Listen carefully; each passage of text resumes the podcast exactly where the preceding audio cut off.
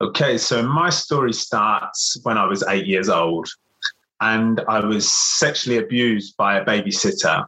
He was a man and he was 25 years old. Now, he would look after me while my parents were at work. And at the time, I thought he was my friend. We would play video games together. We would kick the football around together. And he really led me to believe that we had a friendship. But in between all of these games and hanging out together, he would take me to my room, and that's where the sexual abuse would happen. It really did make me feel uncomfortable for the most part. But he had cleverly manipulated me to believe that what we were doing was special. He had cleverly manipulated me to believe that it's something that I should do for him because we were friends. Now, the abuse went on for a year or so.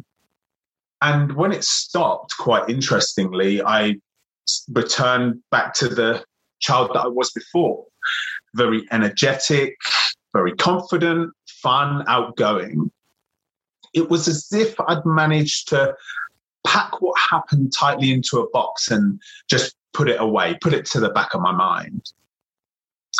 Now, as I grew into a young adult, I had a good career. I was a mechanical engineer. I had great friends. I was out partying. No one would have ever known that I had been through that experience.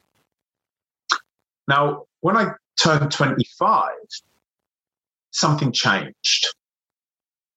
I started having bouts of sadness, bouts of feeling low. And with a bit more time, these bouts of sadness started coming coupled with memories of the abuse. And when I realized that, I literally could not believe it was happening. I couldn't believe that these memories were back.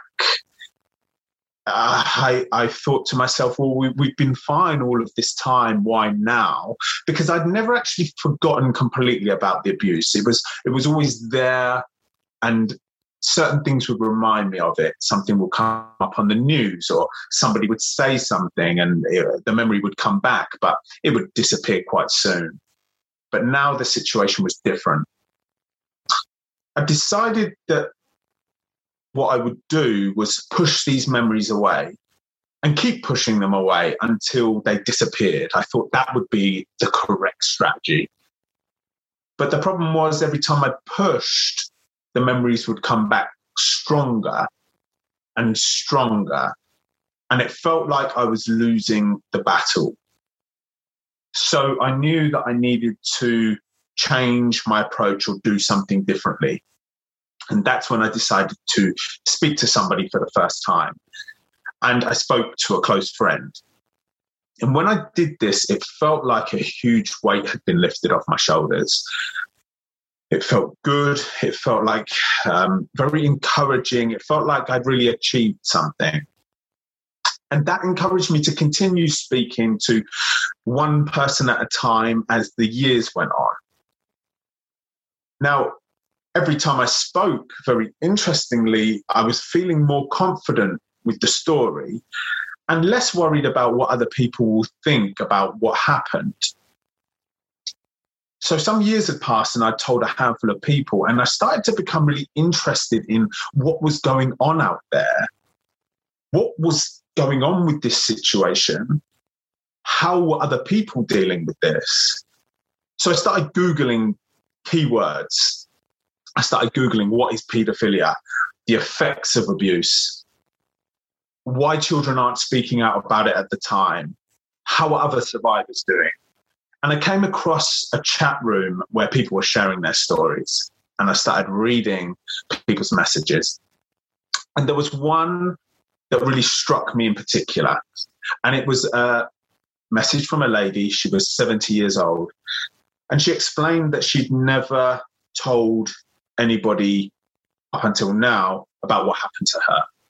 And she felt that that was the thing that held her back in life. And it made me feel so sad that I thought I should try to do something with my story at least.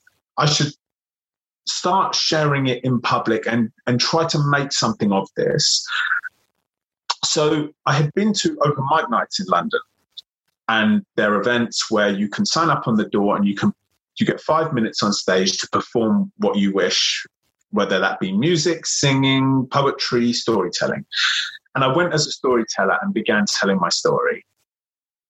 And the more I would do this, the more I started thinking about the man that did this to me. I started wondering where he was now and if he was still doing this to more children.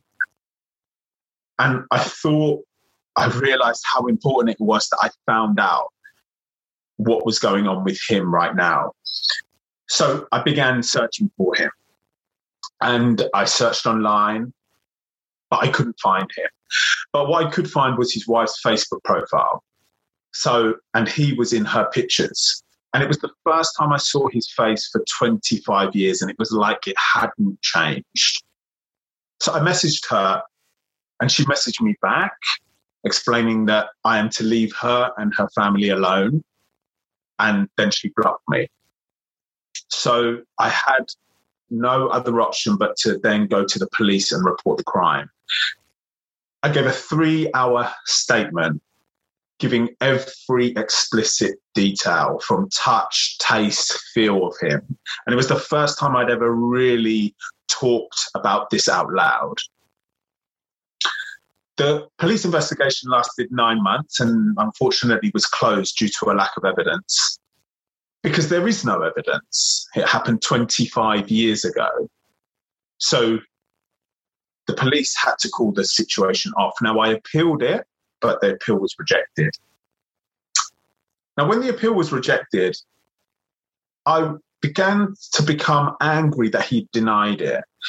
I began to feel like that wasn't his right to deny it. If he was big enough to do that to me as a child, he should be big enough to accept that that was his behavior.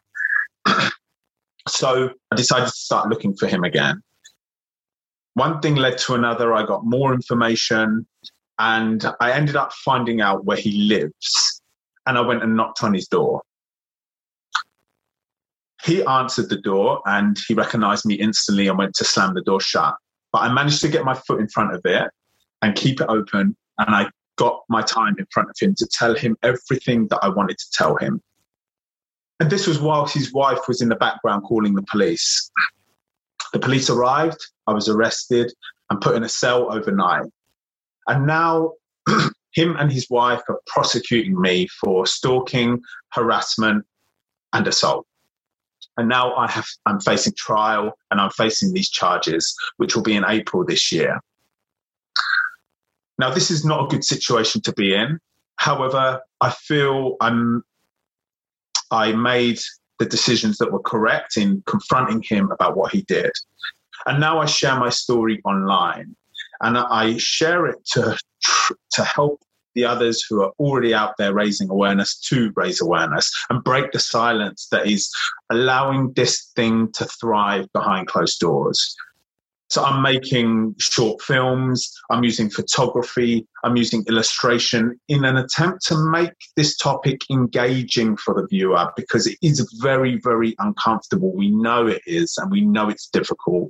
And I think because of that, we naturally allow it to pass us by when actually it's a subject that we all need to be knowledgeable on because it's really what's going on around us. And if we can become more knowledgeable and more aware, then we will stand a better chance of prevention for the future and the future generations.